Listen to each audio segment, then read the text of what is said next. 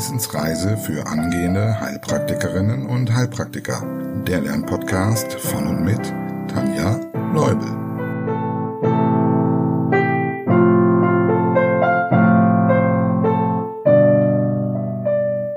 Hallo und herzlich willkommen zur Folge 1 auf unserer Wissensreise, die wir mit den Grundlagen zum menschlichen Körper beginnen. Heute schauen wir uns speziell die Zelle etwas genauer an. Legen wir also los. Und bevor wir loslegen, ich bin verdammt aufgeregt. Ich hoffe, wir kriegen das trotzdem gemeinsam hin, ohne dass ihr das zu sehr merkt. okay, wir schauen uns mal unseren Körper an. Wenn wir mehr über unseren Körper erfahren möchten, und das möchten wir ja als angehende Heilpraktikerinnen und Heilpraktiker, dann stellt sich zunächst einmal die Frage Körper. Was ist das überhaupt für ein Gebilde? Wir zoomen mal rein. Zunächst einmal, wenn wir grob gucken, besteht der Körper aus verschiedenen Organsystemen. Das hat jeder von uns schon mal gehört. Es gibt ein Atmungssystem, ein Herz-Kreislauf-System und so weiter und so fort. Diese Organsysteme haben eine übergeordnete Aufgabe, wie zum Beispiel das Atmungssystem, die Atmung, und dazu hat es oder besteht es aus mehreren Organen, die diese Aufgabe zusammen erfüllen. Wenn wir jetzt noch weiter reinzoomen, dann besteht ein Organ aus verschiedenen Gewebearten. Und diese Gewebearten wiederum, die bestehen aus Zellen. Wir Menschen bestehen aus unheimlich vielen Zellen. Und zwar so vielen, dass ich mir die Zahl nicht merken kann. Und ähm, sagt es nicht weiter, aber ich bin Mathelehrerin. Zum Glück müssen wir uns auch keine genaue Zahl merken, denn selbst die Wissenschaftler forschen hier immer noch. Man schätzt, dass es so um die 30 bis 40 Billionen sind. Und die Tatsache, dass jede Sekunde Millionen von Zellen sterben und ersetzt werden, zeigt, wie viele es wirklich sein müssen. Was ich interessant finde, ist, dass die meisten Zellen unsere roten Blutkörperchen darstellen. Und dass wir, je nach Betrachtungsweise, ungefähr genauso viele Bakterienzellen beherbergen, wie wir menschliche Zellen haben. Aber dies nur am Rande. Ich möchte hier noch nicht zum Thema Darm und Mikrobiom abdriften. Vielleicht merkt ihr, dass das eins meiner Steckenpferde ist. also zurück zur Zelle. Die Zelle Sie ist die kleinste Einheit des Lebendigen. Aber was ist eine Zelle? Welche Rolle spielt sie in unserem Körper? Wie ist sie aufgebaut und wie funktioniert sie? Und warum kleinste Einheit des Lebendigen? Das sind die Fragen, denen wir heute auf den Grund gehen möchten. Als Basis solltet ihr euch jetzt schon mal merken, der menschliche Körper besteht aus vielen und auch unterschiedlichen Zellen sowie verschiedenen Flüssigkeiten. Diese liegt zum Beispiel als Zwischenzellflüssigkeit um die Zellen herum oder sie fließt als Blutplasma mit den Blutzellen in den Blutgefäßen. Dazu dann genaueres beim jeweiligen Organ. Eine Frage zum Nachdenken. Warum wird immer empfohlen, viel Wasser zu trinken? Weil der Körper eben zu einem großen Teil aus Wasser besteht. Der Wassergehalt nimmt im Laufe des Lebens ab und er beginnt so bei Säuglingen ungefähr bei 70 bis 80 Prozent und ähm, reduziert sich dann bei Senioren über 85 Jahren auf ungefähr 45 bis 50 Prozent. Setzen wir uns erst einmal mit der letzten Frage auseinander. Was heißt lebendig? Beziehungsweise was unterscheidet zum Beispiel uns Menschen von einem Stein? Chemisch gesehen nicht viel. Hm, ich bin aber chemisch gesehen eine Niete. Nur so viel merke ich mir deshalb. Egal, ob belebte oder unbelebte Materie, die chemischen Elemente für den Aufbau sind identisch. Zu nennen sind in absteigender Reihenfolge Sauerstoff, Kohlenstoff, Wasserstoff, Stickstoff und dazu dann einiges an Mineralstoffen, zum Beispiel Calcium, Kalium, Natrium und so weiter. Und Spurenelementen, zum Beispiel Eisen, Jod, Selen. Die Chemiker unter euch schauen sich das bestimmt noch mal genauer an. Mir reicht dieses Basiswissen. Und obwohl jetzt die belebte und die unbelebte Materie irgendwo dieselben chemischen Elemente beinhalten, gibt es natürlich Unterschiede zwischen Mensch und Stein. Und hierfür ähm, gibt es tatsächlich sieben Kennzeichen, die wir uns für die Prüfung merken wollen. Vielleicht drückst du mal kurz auf Pause und überlegst, was heißt für dich lebendig? Hier kommen die sieben Kennzeichen des Lebendigen. Erstens, wir Menschen haben einen Stoffwechsel. Das bedeutet grob, Stoffe werden vom Körper abgebaut, man nennt das dann auch Katabolismus, und aufgebaut, Anabolismus. Das kann man sich gut merken, wenn man an die Anabolika denkt. Da weiß man ganz genau, aha, das ist das mit den dicken Muskeln, also Aufbau. Das zweite Merkmal, wir können uns fortpflanzen, und zwar durch Zellteilung. Als drittes wachsen wir, sowohl durch Zellvergrößerung als auch durch Zellvermehrung. Wir sind reizbar, wir Frauen manchmal etwas mehr. Sind wir also lebendiger als die Männer? Hm, gute Frage. Reizbarkeit meint hier, dass wir erregbar bzw. empfindlich sind, um auf unsere Umwelt zu reagieren. Und dazu besitzen wir Rezeptoren. Diese lösen bei einem adäquaten Reiz, der also auf sie passt, einen elektrischen Impuls aus und der wird dann ähm, über eine Nervenfaser zum Gehirn geleitet, um dort bewusst zu werden. Aber dazu später mehr. Das fünfte Merkmal ist die Leitfähigkeit. Ja, ein Stein leitet einen Reiz nicht weiter, die lebendige Zelle schon. Als sechstens können wir uns bewegen und zu guter Letzt, wir können uns anpassen. So haben wir uns über die Jahre, Jahrzehnte, Jahrhunderte, ihr wisst schon und so weiter, an die Bedingungen unserer Umwelt angepasst und tun es immer noch. Denkt mal an die Menschen, die viel Sport treiben. Hier passen sich zum Beispiel die Muskeln an. Die Menschen, die viel barfuß laufen. Hier passt sich dann die Fußsohlenhaut an und so weiter. Leider können das nicht nur wir Menschen, sondern auch zum Beispiel viele Bakterien. Schließlich leben auch sie. Aber dazu kommen wir noch. Und jetzt nochmal eine Frage zum Nachdenken. Wieso kann ich behaupten, dass ein Bakterium lebt? Nun ja, wenn wir mal drüber nachdenken, es erfüllt genau die sieben Kriterien, über die wir gerade gesprochen haben auch wenn es nicht eine eukaryotische Zelle ist, den Aufbau schauen wir uns gleich an, sondern eine prokaryotische, das heißt, sie ist nicht so ganz vollständig im Vergleich. Und was ihr fehlt, das schauen wir uns auch nochmal an später. Kommen wir zur nächsten Frage, die wir heute beantworten wollen. Nämlich, wie ist eine Zelle aufgebaut? Zunächst einmal ist es wichtig zu wissen, dass Zellen verschiedene Formen haben. Manche sind rund, manche würfelförmig, also für die Mathematiker kubisch. Es gibt auch spindelförmige und zylinderförmige Zellen.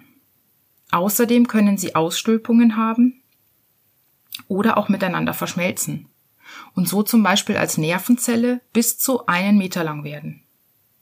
Allen gemeinsam ist, sie bestehen aus einem Zellkern oder auch aus mehreren und einem Zellleib. Und von diesem Basismodell der Zelle wollen wir jetzt mal ausgehen und sie uns gemeinsam vorstellen. Wir visualisieren also. Ich versuche jetzt mal ein Bild zu produzieren, wo wir dann hoffentlich alle gemeinsam äh, in unseren Köpfen damit arbeiten können. Wir fangen an mit der Mitte. Hier befindet sich eine Kugel und diese Kugel nennen wir Zellkern oder auch Nukleus. Sie hat eine Grenze, die sogenannte Kernmembran oder auch Nukleolemma. Ich sage also immer die Fachbegriffe dazu, denn wenn wir in der Prüfung sind, dann wollen die Prüfer sehr gerne die Fachbegriffe hören. Wenn wir später mit unseren Patienten arbeiten, dann sind die natürlich froh, wenn wir das Kauderwelsch für sie übersetzen können. Deshalb ist es ganz gut, wenn wir immer beides können. Die Kernmembran ähm, grenzt den Zellkern von dem Zellleib ab und den stellen wir uns jetzt im Prinzip nochmal als eine Kugel um die Kugel herum vor. Oder wir stellen uns zweidimensional das Ganze vor, was vielleicht einfacher ist. Dann würde man sagen, in der Mitte ist die Scheibe und drumherum ein Ring. Puh, gar nicht so einfach. Okay, ich hoffe, wir haben nun alle ein ähnliches Bild im Kopf. Schaut sonst auch gerne unter YouTube auf meinem Kanal. Ich, verli äh, ich verlinke euch den. Und dann ähm, werdet ihr sehen, dass wir das dort noch einmal vertiefen, wie auch das, was wir uns im Folgenden anschauen. Also Scheibe, Grenze, Ring, Grenze. Das sollte jetzt in unseren Köpfen sein. Die Grenze um die komplette Zelle, also um den Ring, nennt man auch noch Plasmalemma. Der Zellkern ist die Steuerungs- oder auch Kommandozentrale. Hier befindet sich die Erbinformation, und zwar gespeichert auf den Chromosomen. Man findet hier Baupläne für alles, was diesen Körper ausmacht und für alle Eiweiße, Enzyme, Hormone und so weiter, die er eventuell einmal herstellen muss. Ob dein Haustier ein Hund oder ein Wellensittich ist, ob dein Freund muskulös gebaut oder eher schmächtig ist, und ob du blond oder brünett bist, alles ist hier vorgegeben und gespeichert. Die beiden letzten Merkmale gelten natürlich auch umgekehrt, falls du ein männlicher Zuhörer bist. Und es ist nicht auf deinen Chromosomen selbstverständlich, sondern auf denen deines Haustieres festgelegt, ob es ein Hund oder ein Wellensittich ist. Die Informationen sind als DNS gespeichert. Desoxyribonukleinsäure. Das Wort aus dem Biounterricht von damals. Im Englischen DNA, also am Ende Acid für Säure, wobei ich nicht so genau weiß, ob das Ganze wirklich als Acid ausgesprochen wird. Außerdem finden wir im Zellkern noch die Kernkörperchen, die auch Nukleoli genannt werden. Sie beinhalten jetzt die RNS, also die Ribonukleinsäure. Und analog kann man hier auch wieder mit RNA abkürzen. Die RNA ist wichtig für die Ribosomen. Da kommen wir gleich zu. Ähm, und die RNS, die kopiert sozusagen die Information der DNA. Dann nennt man sie auch oft Messenger-RNS und transportiert das Ganze zur Kernmembran als Transport-RNS, tRNS. Das ist wichtig, weil die DNA selber kann den Zellkern überhaupt nicht verlassen. Das heißt, die Baupläne würden uns gar nichts nützen, wenn wir nicht die Kopien durch die RNA machen könnten. Natürlich schwimmen diese Bestandteile in einer Flüssigkeit und diese wird Karyolymphe genannt. So, das war jetzt unser Zellkern. Kommen wir zum Ring, also zum Zellleib. Manchmal wird dieser Zellleib Zytoplasma genannt. Aber manchmal wird Zytoplasma auch für die Flüssigkeit verwendet. Das heißt, ich bin hier zu keiner abschließenden, eindeutigen Lösung gekommen. Und wir merken uns Zellleib. Beim Zellleib spricht man gerne vom Arbeits- und Speichergebiet. Hier wird also das Kommando des Zellkerns ausgeführt und Dinge und Informationen gespeichert. Auch hier gibt es wieder eine Flüssigkeit, in der diese Dinge schwimmen. Und die Dinge nennt man Organellen. Das kann man sich ganz gut vorstellen, weil nicht nur der Mensch besteht aus oder braucht Organe und eine Aktiengesellschaft, die braucht ja auch Organe, um zu handeln. Und genauso braucht die Zelle Organe und diese nennen wir Organellen. Und das ist ein bisschen doof. Hier müssen wir leider ein wenig auswendig lernen. Also was braucht so eine Zelle an Organellen? Nun ja, es kommt darauf an, um welche Zelle es sich handelt. Eine Hautzelle zum Beispiel hat andere Aufgaben als eine Leberzelle oder eine Abwehrzelle.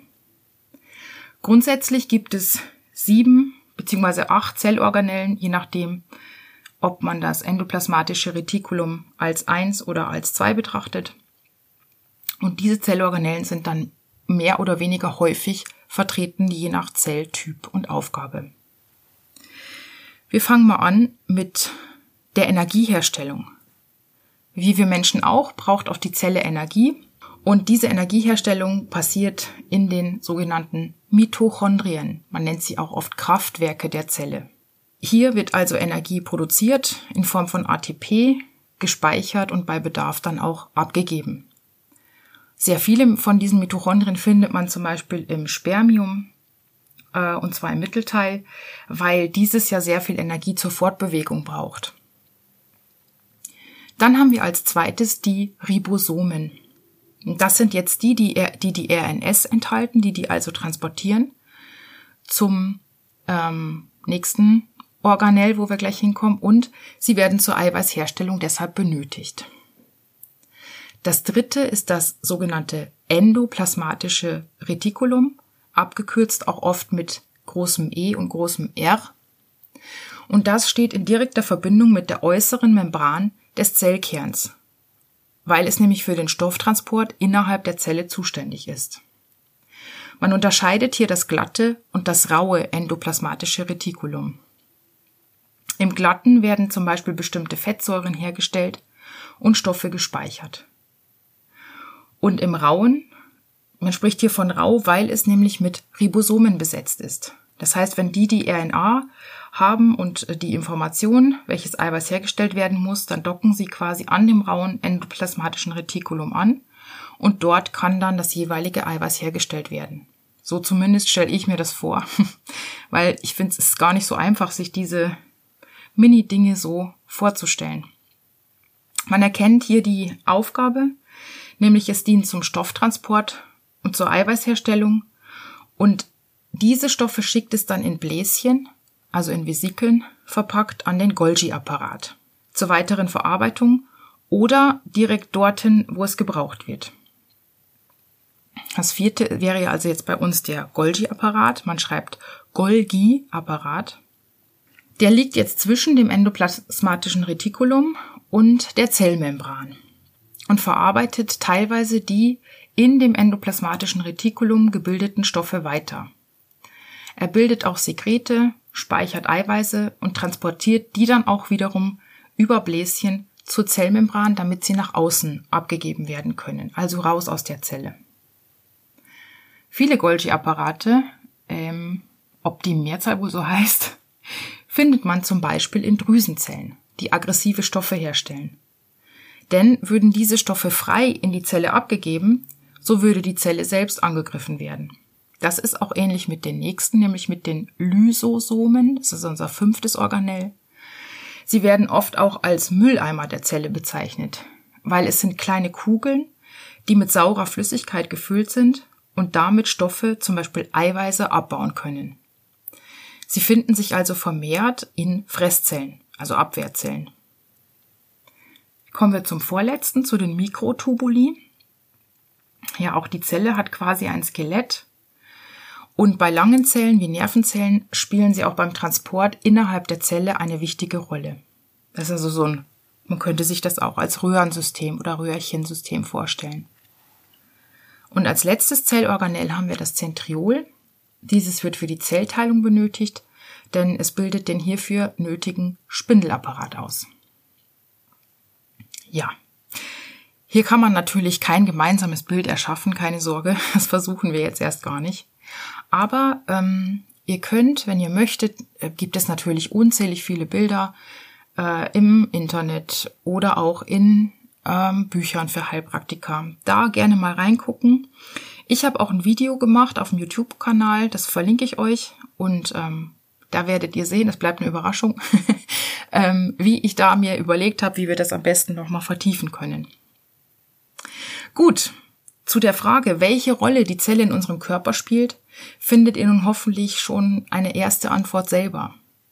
Sie ist ja schließlich ein winziger Baustein und viele, viele, viele von diesen ergeben dann zusammen das Bild des Körpers. Im nächsten Podcast geht es weiter mit dem Kontakt der Zelle zur Umgebung, also wie macht sie das überhaupt und wie vermehrt sie sich. So, ich wünsche euch viel Spaß beim Wiederholen und Vertiefen. Schreibt mir auch gern einen Kommentar.